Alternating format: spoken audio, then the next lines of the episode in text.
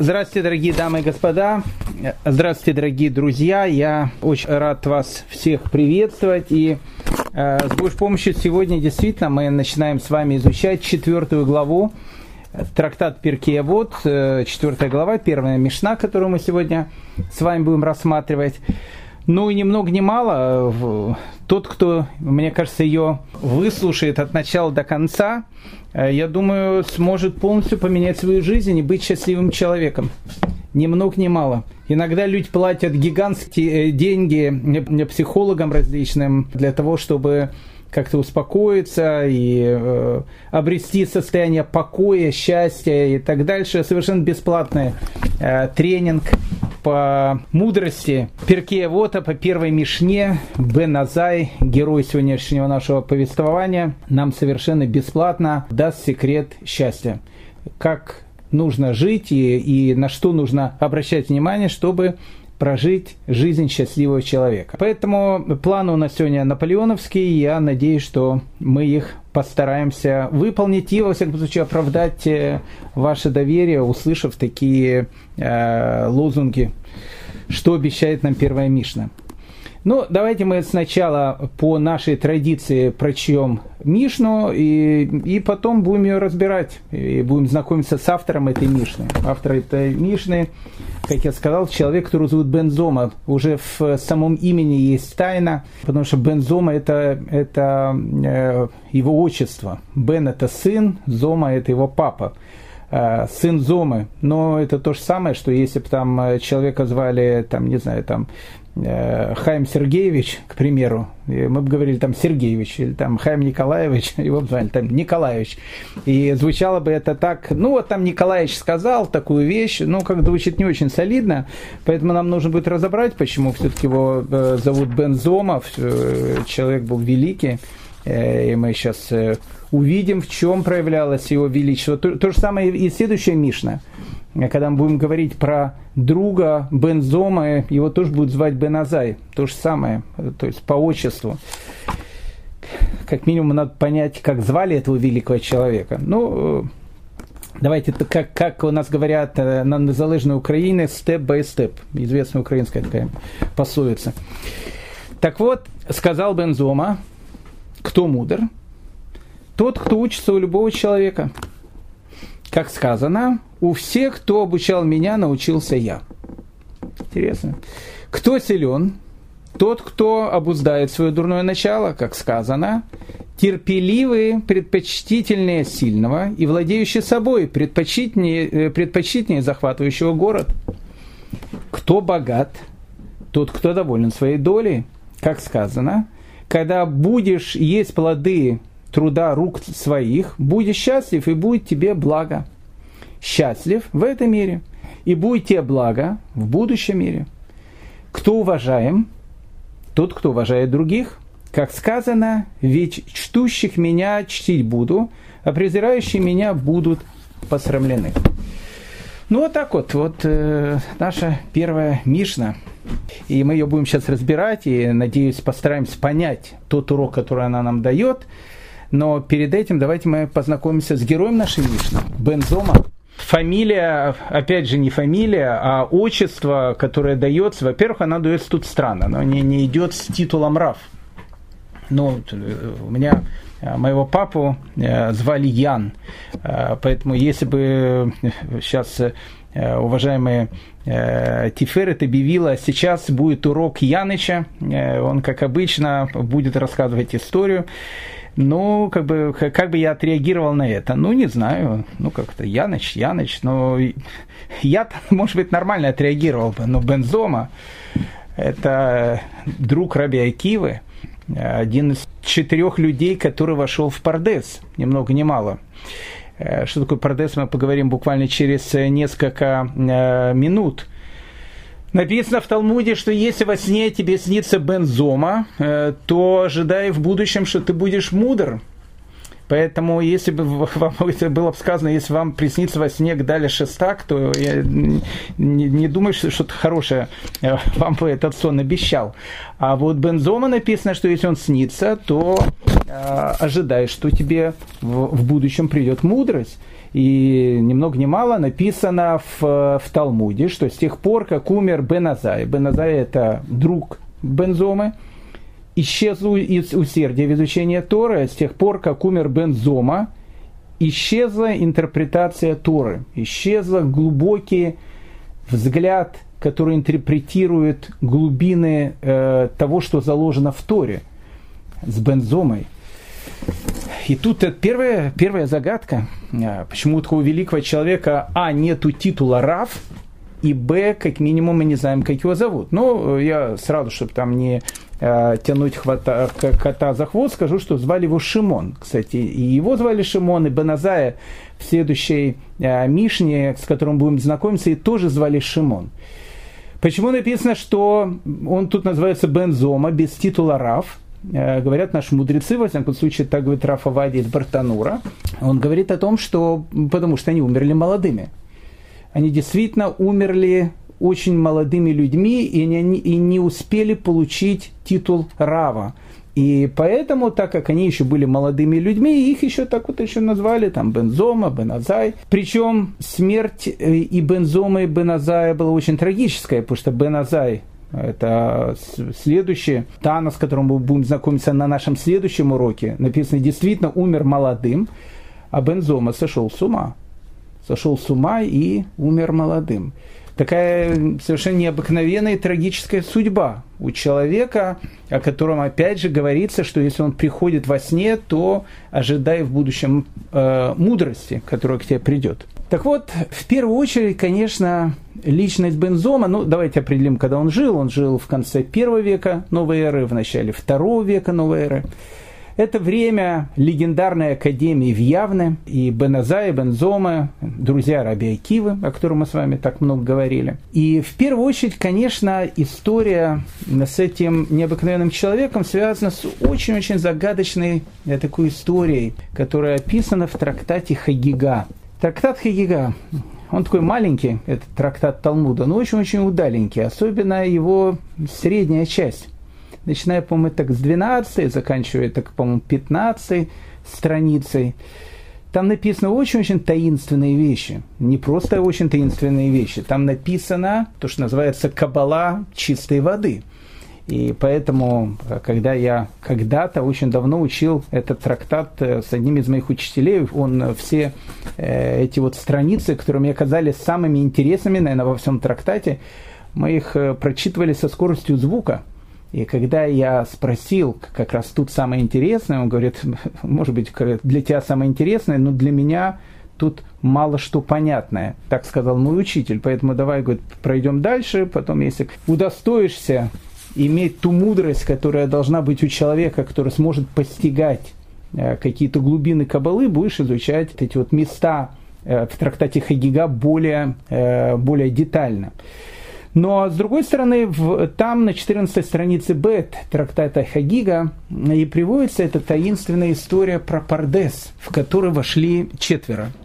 Ну, сейчас э, на современном иврите слово «пардес» – это цитрусовый сад, и поэтому если мы бы сказали, что четверо мудрецов Тура вошли в цитрус, э, цитрусовый сад, сразу возник бы вопрос, а что они туда вошли делать? Э, сад там принадлежит кибуцу, машаву, как бы, ну, собаки там не бегают сторожевые, но так просто так э, люди по садам не ходят. Поэтому вопрос о том, что такое пардес, в который они зашли, безусловно, речь идет не о саде, как мы его воспринимаем сейчас. Пардес – это сокращение. Каждой из букв этого слова – есть какое-то понятие, одно из ликов толкования Торы. Вот в букве в слове «пардес» первая буква это, по-русски оно звучит «п», да? «П» это «пшат». «Пшат» – это простой смысл толкования Торы. Дальше идет буква «р», потому что на, еще раз, на иврите нету гласных, есть согласные. «Пардес», а нету, есть «р». Буква «р» – это «ремес». «Ремес» – это намек, который, который дает текст Торы. Дальше идет слово «д», это слово «драж», Отсюда, кстати, идет слово «мидраж». Драж – это такой аллегорический метод толкования Торы. И мидраж, он дышит в спину последнему, четвертому уровню. Это буква «с», и это слово «сот». тайна. Тайна – это Кабала, тайная Тора. Поэтому Пардес – это четыре уровня постижения Торы. Пшат – простой смысл, Р – ремес – это намек, Д – драж – это аллегория, и С – сот – это таинственная часть изучения Торы. Так вот, четверо людей, они вошли в Пардес. То есть, что имеется в виду? Как пишет Маршо, э, они постигли глубины Торы. То есть, они вошли э, туда, куда, э, куда многие до них не могли зайти. То есть, достигли таких огромных глубин понимания Торы. Четверо вошли в Пардес. Бен Азай, Бен Зома, Ахер и Раби Акива. С каждым из них мы будем знакомиться. С Раби Акивом мы знакомились, с Беназаем, Бензомой э, мы знакомимся сейчас, с Ахером и Лиши Бен Авуя мы познакомимся чуть позже. Итак, написано, четверо вошли в Пардес, Беназай, Бензома, Ахер и Раби Акива.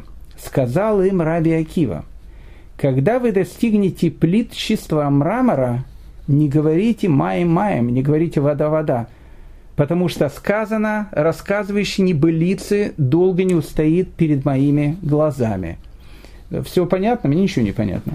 Э, единственное, что понятно из этого, то, что вода и мрамор, они похожи друг на друга. И, и э, бывает мрамор цвета морской, э, морской воды.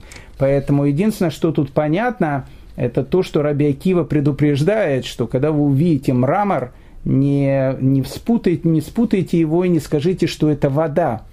Поэтому, когда вы достигнете плит чистого мрамора, не говорите вода, вода. Бен Азай глянул и умер. О нем Писание говорит, дорога в глазах Господа, смерть тех, кто предан ему. Бен Зома глянул и сошел с ума. Ахер порубил посадки. Порубил посадки, это значит о том, что он отошел от Торы. Э, не просто отошел от Торы, он стал э, язычником. Он стал человеком, который э, не просто отошел от Торы, он стал ну, как бы олицетворением того типа людей, которых называют эпикойреса, то есть люди, человек, который и отошел от Торы, и потом стал преследовать мудрецов Торы. То есть это самая страшная вещь, которая только может быть. Про Ахера мы поговорим чуть позже. И только Раби Акива вошел с миром и вышел с миром из этого самого Пардеса. Когда-то очень давно я спросил у моего учителя, а почему Раби Акива вошел с миром и вышел с миром? И он посмотрел на меня и сказал, потому что Раби Акива знал ту грань, до которой можно дойти, из которой, после которой можно еще вернуться обратно. Таинственная история, совершенно таинственная, совершенно непонятная история. Пишет Маршо, э, известнейший комментатор Торы 16 э, века, э, он пишет, Бензома не был столь совершенным и, уравновешенным интеллектуально, как Бен Азай. из-за того, что также смотрел на свет более ослепительный, чем мог вынести его разум, спуталось у него все понятия, и он повредился в уме, подобно человеку, который сходит с ума из-за того, что оказался не в силах постичь до конца то, к чему страстно стремился. Потому он уподобился человеку, который набросился на вкусный мед, объелся им и повредил себе. Э, таинственная история, тайна. Тайна. Мы не понимаем, куда они зашли, мы не понимаем, что они увидели, но мы видим трагический э, результат трагических событий, который произошел в результате э, того, что, э, то, что было.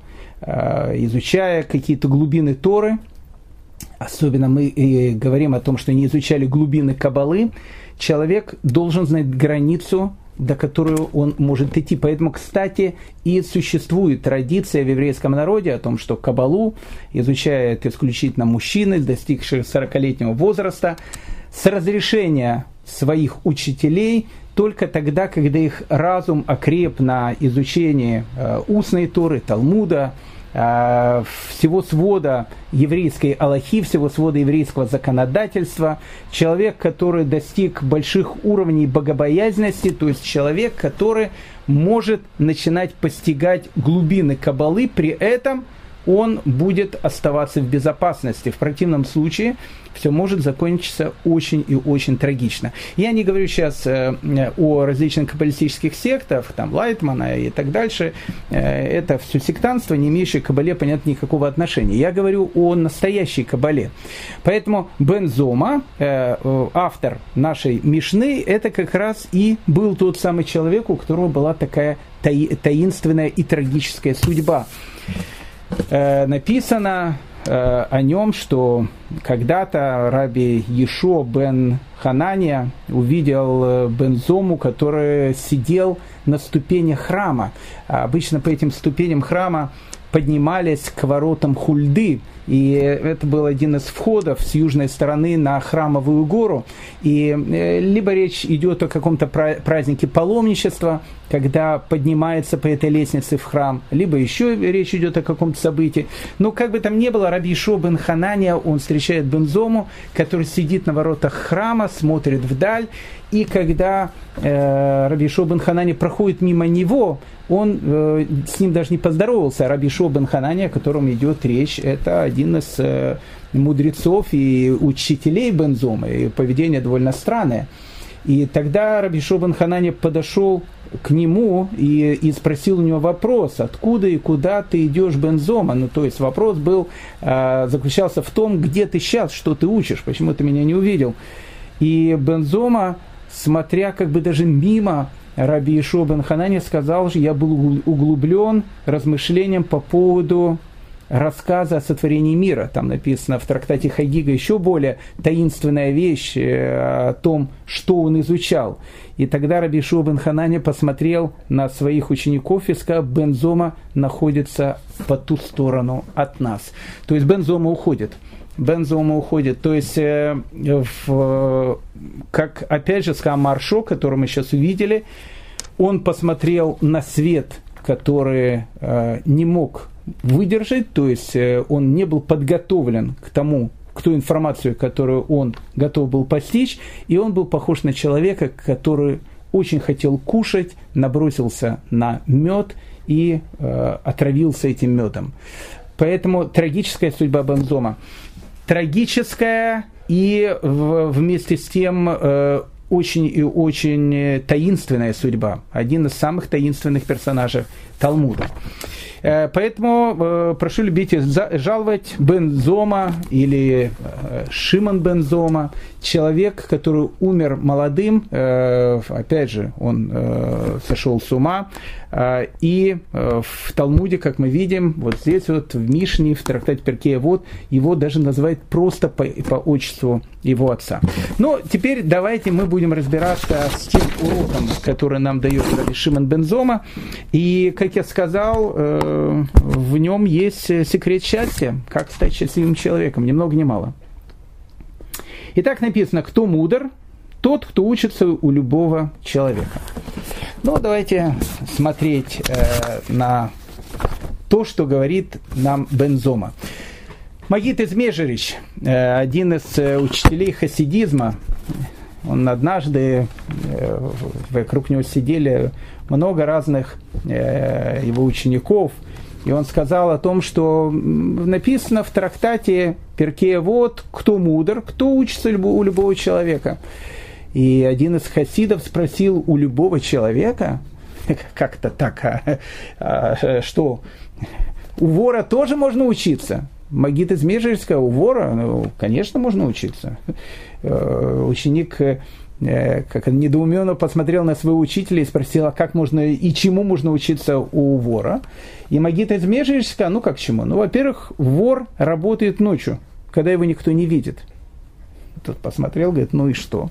Ну, отсюда надо учиться. Когда ты делаешь какие-то добрые поступки, делай так, чтобы их никто не видел. Это то, чего можно учиться у вора. Его ученик спросил, а чему еще можно учиться у вора? Э, у вора можно учиться еще одной очень хорошей черте э, характера. Если вору не, не удается что-то сделать первый раз, Он никогда не опускает руки. Он это делает снова и снова, пока кого-то не грабанет. Поэтому отсюда можно научиться. Еще одной очень хорошей черте. Если ты что-то хочешь сделать, у тебя не получилось. Ничего страшного, сделай еще раз. Не получилось, сделай еще раз. Не получилось, сделай еще раз. В этом отношении очень хорошо учиться у вора. Тогда э, один из э, хасидов посмотрел на своего учителя и говорит, Рэба, ну как же, вор, э, понятно, у меня, знаете, ребенок недавно родился, а чему и у, и у младенца можно учиться? Потому что написано у каждого человека. Он говорит, конечно. О, младенец это вообще такой рэбе, у которого вообще постоянно можно учиться. Во-первых, младенец никогда не сидит сложа руки. Ну, младенец там, который уже начинает ходить, никогда не сидит сложа руки. У меня есть тоже такой младенец дома, э, чуть-чуть старше, конечно, младенческого возраста, ну, плюс-минус, который не сидит сложа руки, он всегда бегает, он что-то делает и так дальше. Очень важное качество, качество зрезута, э, когда человек э, просто так сидит э, или, или лежит, поглаживая живот и читая газету, или смотря в, в интернет какую-то ерунду. Человек должен понимать о том, что он стареет, он уже старик. Потому что ребенок никогда не лежит, он всегда бегает. Всегда бегает, прыгает, ему всегда некогда. Поэтому первое качество, которое нужно научиться у младенца, говорит э, Магита Межерич, он никогда не сидит, сажа руки. Он говорит, а еще чему можно научиться у младенца? Еще чему можно научиться у младенца? Младенец всегда улыбается. Это хорошее качество. Посмотрите на ребенка, он всегда улыбается. Всегда улыбается. Почему иногда я встречаю многих людей, почему иногда я встречаю моего знакомого Гдаля Шестака с таким кислым выражением, э, как бы это помягче сказать, лица. Почему? Почему он не улыбается? Иногда кажется, что улыбаться как бы и не хочется, но чем-то улыбаться. Там коронавирус ходит по Европе. Да? Есть очень хороший способ. Берешь два пальца э, указательных, правой и левой руки, берешься за края рта и вот так вот делаешь так вот, улыбочку себе. Ну и все, и посмотрел на себя в зеркало, улыбнулся и ходи с улыбкой. Потому что тот человек, который живет э, с чувством оптимизма, ему всегда очень хорошо. Это всегда, э, как у нас, опять же, говорят на э, латыни лаки бой, то есть ему нормально. Поэтому первое, чему можно научиться у младенца, он никогда не сидит сложа руки, говорит Магит Измежевич, он всегда улыбается. И третья вещь, которую можно научиться у младенца, говорит Магит Измежевич, если он чего-то хочет, он плачет. Какая потрясающая вещь. Если он что-то хочет, он плачет. Ребенок не просто плачет, он, ого, он, он иногда может так дергать за руки, за ноги, папа купи, папа сделай там и, и все. А если ты что-то хочешь, если тебе что-то нужно, почему ты так не просишь у Всевышнего? Почему ты не плачешь перед ним? Почему ты не просишь, Всевышний, дай мне это? Не, ну как попросил во время молитвы, там, солидно, ну и забыл. Это неправильно. Если ты хочешь что-то попросить у Творца, представь себе, что ты маленький ребенок, который что-то просит у папы. А ребенок, пока не получит то, что он хочет, не успокоится. Пап может не дать что, то, что он хочет, потому что это может быть очень неполезно для ребенка. Но ребенок сделает абсолютно все, чтобы попробовать получить то, что он хочет получить. Поэтому, говорит Магит Измежевич, да, действительно, надо учиться у каждого. Но тут есть еще одна вещь. Э, есть совершенно потрясающая история. Я ее когда-то рассказывал. Она связана с Александром Македонским и с мудрецами Востока, с которой, которым он задает различные вопросы. Одна из самых моих любимых историй в Талмуде. А, и вот э, Александр Македонский один из вопросов, который задает, точнее, первый вопрос, который он задает, кстати, потом это же вопросы задает в Талмуде Раби Гуда Анаси. А, точно такой же вопрос, как в нашей в Мишне. Кто мудр? Но дает совершенно другой ответ. Он говорит так, что мудр тот, кто вначале видит, чем это закончится. Обратите внимание, очень-очень важная вещь. Мудр тот, который, говоря А, понимает, что, чем закончится Б. Когда человек что-то делает, когда человек делает один шаг, он понимает, к чему это приведет. В этом отношении каждый еврей должен быть гроссмейстером, шахматистом, Каспаровым, Карповым, Ботвинником, не знаю, ну, кем угодно. Такие товарищи перед тем, как передвинуть э, пешку, или, или сделать э, ход конем, они никогда просто так это не сделают. Дальше так может просто так сделать, или еще какой-то Рабинович сделает, они никогда не сделают. Почему? Потому что делая ход конем или пешкой, они просчитывают на десятки, а иногда и больше ходов вперед, к чему приведет их ход. Поэтому кто мудр, это тот, кто вначале видит, чем все закончится. В этом мудрость.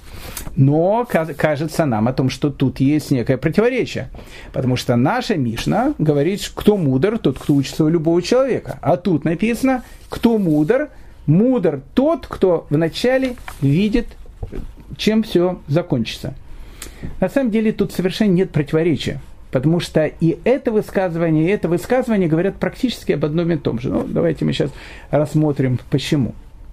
Ну, во-первых, я хочу сказать э, определенный психологический диагноз, что люди с плохой самооценкой редко прислушиваются к другим людям. А люди с хорошей самооценкой, они всегда учатся у другого. Это очень важное правило, потому что когда ты э, э, сделаешь какую-то ошибку э, или что ты не знаешь, и ты скажешь о том, что я это не знаю, ну честно скажешь, я это не знаю, ты э, человек, которого можно слушать. Я помню, много-много лет тому назад, э, много лет назад, один из моих учителей, э, мы с ним поехали там куда-то в один город, он там давал какую-то лекцию и так дальше. У него начали спрашивать какие-то вопросы. Один вопрос, второй вопрос.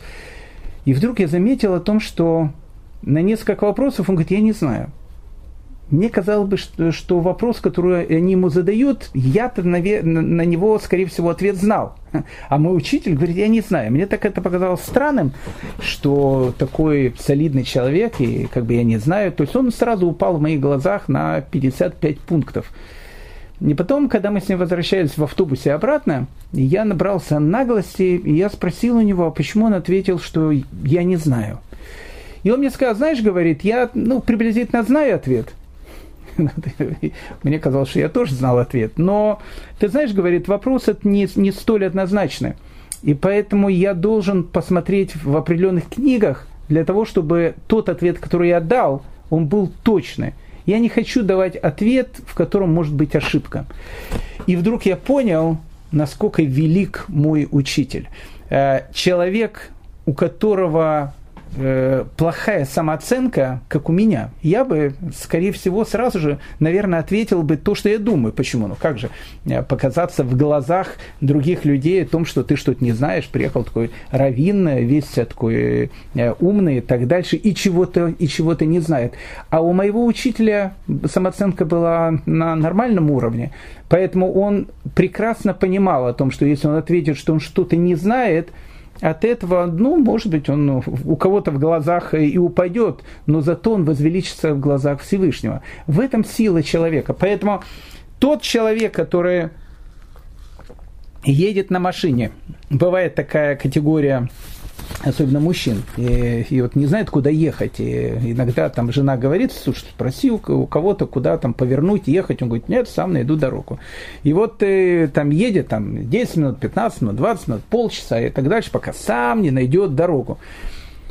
О чем это говорит? Это говорит о том, что это глупый человек – если есть у кого спросить дорогу, и ты не знаешь, куда ехать, ну спроси дорогу. Ну как же, я такой весь э, из себя э, умный, GPS у меня такой хороший, и водитель я с прекрасным стажем, я у кого-то буду спрашивать, кто мудр, тот, кто учится у других. Спрашивают у других. В этом нет ничего плохого. Так вот, а в чем же тогда э, в чем же тогда похожесть этих фраз? Потому что тут написано, кто мудр, тот, кто учится у любого человека. А э, в том варианте, который я сказал, кто мудр, это тот, кто вначале видит, к чему все приведет. Дело в том, что знание прошлого мы можем только, э, точнее, зная прошлое, мы можем всегда предвидеть будущее. Это очень правильная вещь. А как знать, э, что было в прошлом? Надо узнавать у людей, которые были в подобной ситуации, у которых был подобный опыт. И это очень важная вещь. Человек хочет сделать какой-то шаг, и он не знает, делать этот шаг, не делать этот шаг, как поступать в данной ситуации. Найди человека, у которого э, была такая же ситуация, как у тебя. Спроси, как он поступил, что он сделал в данной ситуации, к чему это привело. Если ты у этого человека это будешь узнавать, ты не будешь совершать ошибки. Почему? Потому что дурак на ошибках других не учится, а умный, он учится на ошибках других. Посмотри, что сделал другой, посмотри, в чем была ошибка, и не делай так, как он сделал, или наоборот, сделал так, как он сделал. Поэтому, кто мудр, тот, кто э, учится у любого другого человека. Почему? Потому что кто мудр, тот, кто вначале видит, к чему это приведет в будущем. А почему он видит, к чему это приведет в будущем? Потому что он учится на ошибках других людей. Поэтому мудрость человека, она заключается не в институте и не в каких-то других э, вещах. Э, институт, знаете, Владимир Ильич Ленин тоже институт закончил. И не будем еще перечислять э, многих товарищей, которые институты заканчивали. И к чему это все привело? Институт не дает мудрость. Нет, у тебя появляется какой-то навык, рабочий и так дальше, но мудрость, она в другом. Мудрость, она не дается ни одним институтом. Мудрость – это определенный взгляд на жизнь. Взгляд, когда ты учишься у других, и взгляд на жизнь такой, что делая шаг какой-то в своей жизни, ты понимаешь и, предоп... и э, вычисляешь, к чему этот шаг может привести. Это настоящая мудрость. Ну, хорошо, давайте идем дальше. Кто силен? Тот, кто обуздывает свое дурное начало. Ну, опять же, это вопрос, который э, в свое время очень, э, очень как бы э, удивил Александра Македонского. Потому что, когда он спросил вопрос, кто силен, он был уверен, что мудрецы Востока скажут, ну, силен кто силен? Тот, кто может по морде кому-то дать. Вот, вот ты, Александр Филиппович, силен там, в 33 года завоевал практически всю Икумену, то есть весь мир, который был обитаемый к тому, э, к тому времени. Ты вот силен. А, сильный человек, такой матча, такой боксер такой, вот он, вот он сильный человек. А, и когда он услышал о том, что на самом деле сила заключается в другом, он был очень-очень удивлен. В чем заключается сила? Сила заключается в том, что человек может контролировать свои эмоции когда человек э, орет постоянно кого-то, вот есть начальник, который постоянно кого-то орет, ты должен всегда знать о том, что это человек с низкой самооценкой. Это не я говорю, это говорят психологи. Почему? Потому что, ну, как бы своим криком человек пытается показать о том, что он как бы, ну, как бы он, э, он крутой, то что, то, что у нас называется. По-другому он это никак не может показать, поэтому он кричит. А величие человека, оно в другом. Величие человека, оно в спокойствии. Обратите внимание, чем более спокоен человек в каких-то, казалось бы, ситуациях, когда он должен взорваться, тем он более спокоен, э, тем он более велик. Но есть такие люди, не знаю, там, Бенемин Нетаньягу, сколько его там э, э, было разные какие-то вещи э, с ним связаны. И я постоянно как бы удивлялся. У него знаете, даже бровь не, не шелохнулась. Есть такие лидеры, лидеры, которые которые абсолютно спокойны. Вот кто-то приходит журналистам, задает какой-то совершенно там дурацкий вопрос. Может, конечно, там начинать орать, кричать, как делают многие депутаты Кнессета, но в этом проявление даже не то, что это ближневосточная культура, это проявление слабости. Сильный человек умеет контролировать себя. Сильного человека никто никогда не э, выведет из себя. Он всегда очень спокоен. Помните, эта история с Гелелем? Ну, известная история, не буду ее пересказывать, потому что все ее знают. Когда э, он зашел в баню, и к нему подходили там двое спорщиков, которые сказали о том, что мы выведем э, Илели из себя.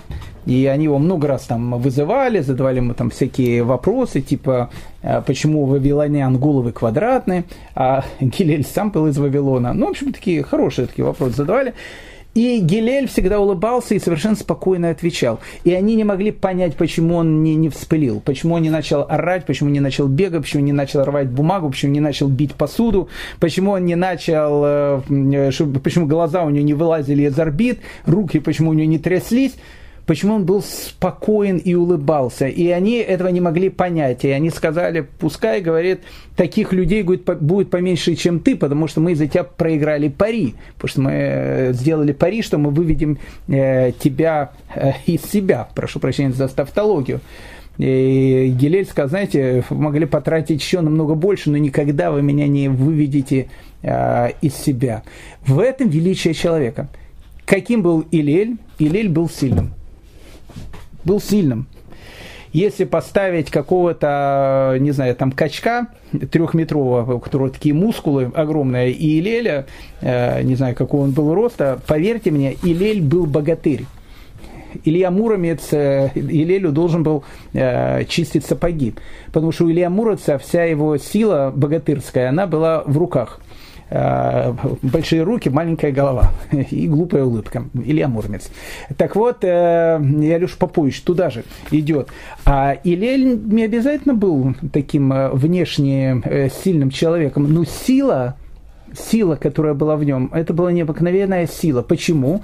Потому что кто силен, тут написано очень важно, тот, кто властвует Э, над собой, тот, кто может подавить в себе свои эмоции. В этом сильный человек. Итак, кто мудрый человек? Мудрый человек – это тот человек, который учится у других, и который, э, делая шаг, понимает, к чему этот шаг приведет. Кто сильный человек? Сильный человек – это тот человек, который может властвовать своими эмоциями. Поэтому, если ты хочешь показать своей жене, что ты хозяин в доме, и придешь домой, и жена, э, скажем так, будет не в духе из-за того, что дети бегают, прыгают и так дальше, а ты пришел после тяжелого трудового дня, и еще жена на тебя наехала, так вот, э, если ты наедешь на жену, начнешь там орать, там, кричать, кричать, кто в доме хозяин и так дальше, ты слабак. Женщины таких я не знаю, может, какие-то женщины таких любят, но еврейские точно не любят. Э, почему? Потому что сила, она проявляется в, в, в неких других проявлениях человеческих эмоций. Сила – это когда ты можешь себя контролировать. Это бензома. Дальше. Говорит Бензома, кто богат, тот, кто доволен своей долей. Ух ты! Вот здесь вот секрет счастья, э, друзья мои э, дорогие. Тут секрет счастья. Кто богат, тот, кто доволен своей долей. Вы думаете, богатые люди счастливые люди? Нет, слушайте, среди богатых людей, я знаю очень много богатых людей. Есть много счастливых людей. Но это, как правило, люди духовные. Я знаю многих духовных, богатых, счастливых людей.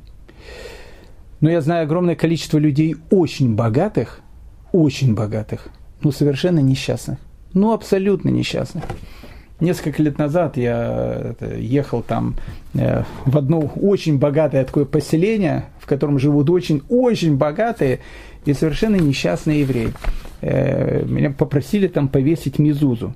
Э, для многих это был такой праздник, э, мы вешали мезузу, они устроили там целую такую трапезу, на которую меня пригласили, и сказали, Равгдали, тут абсолютно все кошерное, мы купили мясо в кошерном магазине, и все, наши повара его приготовили, все, я понял, что кроме огурцов я там ничего кушать особенно не смогу, вино у них было очень дорогое, э, невареные. И их, опять же, официанты их открывали прям при нас. Я понял, что и вино я тоже не выпью. Ну вот я таки попивал водичку, кушал огурец с помидором и э, утешал этих евреев. Мне так их было жалко, этих богатых, несчастных евреев. Почему? Потому что многие из них это были люди глубоко несчастные. Ну, то есть, с одной стороны, как бы, ну, все у них есть и дома огромные есть, и какие-то миллионы есть. Но нету чего-то, что делает человека счастливым. У них нет нормальных семей, у них какие-то 25-е жены, там, не знаю, там какие-то дети одни там, другие там, интриги туда, интриги сюда, а, а что будет завтра, а, что будет там на бирже, что там а, будет с вложением моим, которое я сейчас сделаю и так дальше. Люди, которые постоянно чем-то волнуются, о чем-то переживают, я подумал о том, что многие из моих друзей, многие из моих учеников, э, у которых молодые семьи, у которых там, ну, э, гроша, то, что называется, за душой-то нету, они намного более счастливее. Они счастливые люди. Поэтому богатство не дает счастья. Богатство – это не лакомусовая бумажка счастья. Не, ну, конечно, лучше быть здоровым и богатым, чем бедным и больным. Это, э, об этом э, никто не говорит. Но богатство это не то, что дает счастье. Человек может быть богатым и внутренне быть абсолютно несчастливым человеком. Кто счастливый человек? Это тот, кто доволен тем, что у него есть. Это счастливый человек. Вот если ты доволен тем, что у тебя есть, ты счастливый человек. Если ты приходишь домой, ну, может, у тебя нет каких-то там миллионов, но у тебя хорошая жена или хороший муж, у тебя хорошие детки, которые тебя называют папа, и у них есть, слава богу, папа, а не какой-то там 25-й папа или там еще какая-то мама непонятная, которая меняется и так дальше – когда ты приходишь, у тебя теплый дом, у тебя любящая жена или любящий муж, у тебя дети, которые вокруг бегают, у тебя, у тебя есть деньги на, на то, что что-то им купить. Может быть, нету каких-то больших там, которые ты хотел бы. Будут, хорошо. Но и то, что есть сейчас, это хорошо. Если ты будешь воспринимать то, что у тебя есть, и говорить о том, что а мне этого достаточно – Слава Богу, слава Богу, что у меня есть это. Ты будешь счастливым человеком. В этом находится главный секрет счастья. Главный секрет счастья заключается в том, что человек доволен тем, что он, э, тем, что он имеет. Если он этим доволен, потому что, знаете, очень часто этот анекдот про э, еврея, которые там по- подходят постоянно и спрашивают э, про э, в этой стране хорошо, в этой стране плохо. Знаете, я жил в, э, много лет в Австралии. И в Австралии всегда, когда люди приезжали из Америки, э, они смотрели на американцев как на несчастных людей. Те рассказывали, не, ну там, может быть, более экономически было хорошо, но в Америке, ой, Америка, там всякие эти гангстеры, там это, это, это, это, Black Lives Matter, там памятники рушат, Байден ходит по улицам и так дальше. Ой, ой, там, там, вот здесь вот хорошо. То есть, то есть американцы, приезжая в Австралию, говорили, ох, как тут хорошо как-то хорошо. А когда приезжали израильтяне в Австралию, на них смотрели как на несчастных людей. Говорили, э, эти израильтяне там несчастные. А многие израильтяне, приезжая туда, говорили, какие вы счастливые люди, что тут живете. И а на самом деле, на самом деле, хорошая может быть страна, я ни, ничего, ничего не имею против, но я с этой страны э, убежал, э, потому что мне там было скучно. И, и приехав э, в свое время в Израиль, в Израиле я был действительно счастлив – и я счастлив и там, где я сейчас нахожусь, там, где я сейчас преподаю. Я стараюсь, стараюсь, это не всегда выходит, но я стараюсь э, быть довольным тем, что есть вокруг меня. И на самом деле, знаете, это, мне на это ушли многие годы. Если вы думаете, что я в этом гуру, прошу прощения, или рэбе э, по-нашенски, который может вас сейчас научить э, методом, как этому достичь, я плохой учитель. Но я стремлюсь к этому. Я стремлюсь к этому. Как только мне хочется чего-нибудь там сказать, вот было бы хорошо, если бы было бы что-то, я смотрю на то, что у меня есть, и я говорю, слушайте, я счастливый человек. Абсолютно абсолютно счастливый человек. Счаст, счастливый человек тот, кто доволен э, э, тому, что у него есть. Знаете, у Рафа Врама Тверского он рассказывал, что когда он был э, маленьким, его мама, она ему рассказывала сказку про волшебный кошелек, в котором всегда, как ты только этот кошелек открывал, там всегда был один доллар – Тут открыл кошелек, доллар, закрыл, потом открыл опять доллар. И вот так вот. Каждый раз открываешь, был доллар. И однажды один бедняк нашел этот кошелек. И он был таким счастливым человеком, что он нашел этот кошелек, что он э, радостно убежал домой. И на следующее утро этого бедняка нашли мертвым, потому что он был похоронен в горе э, этих долларов, которых, э, которых он доставал, открывая и закрывая кошелек. Он умер, умер, задохнувшись этими самыми долларами. Есть одна очень важная мысль, которая э, поется в одной старой каббалистической песне, которая называется «Есть только миг между прошлым и будущим».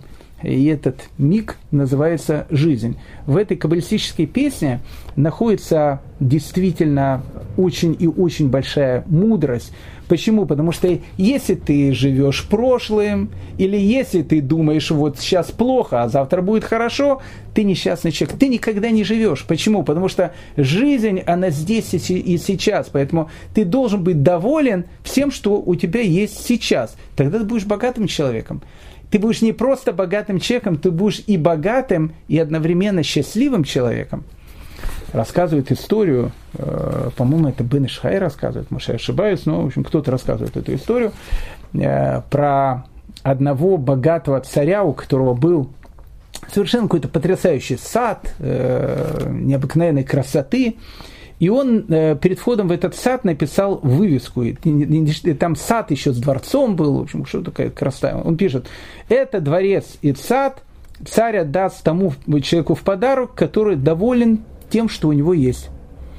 Поэтому тот человек, который доволен тем, что у него есть, царь дает ему этот и э, дворец на озере Кама, э, ну и садик, э, то, что у нас по-нашенски называется фронт-ярд или бэк-ярд.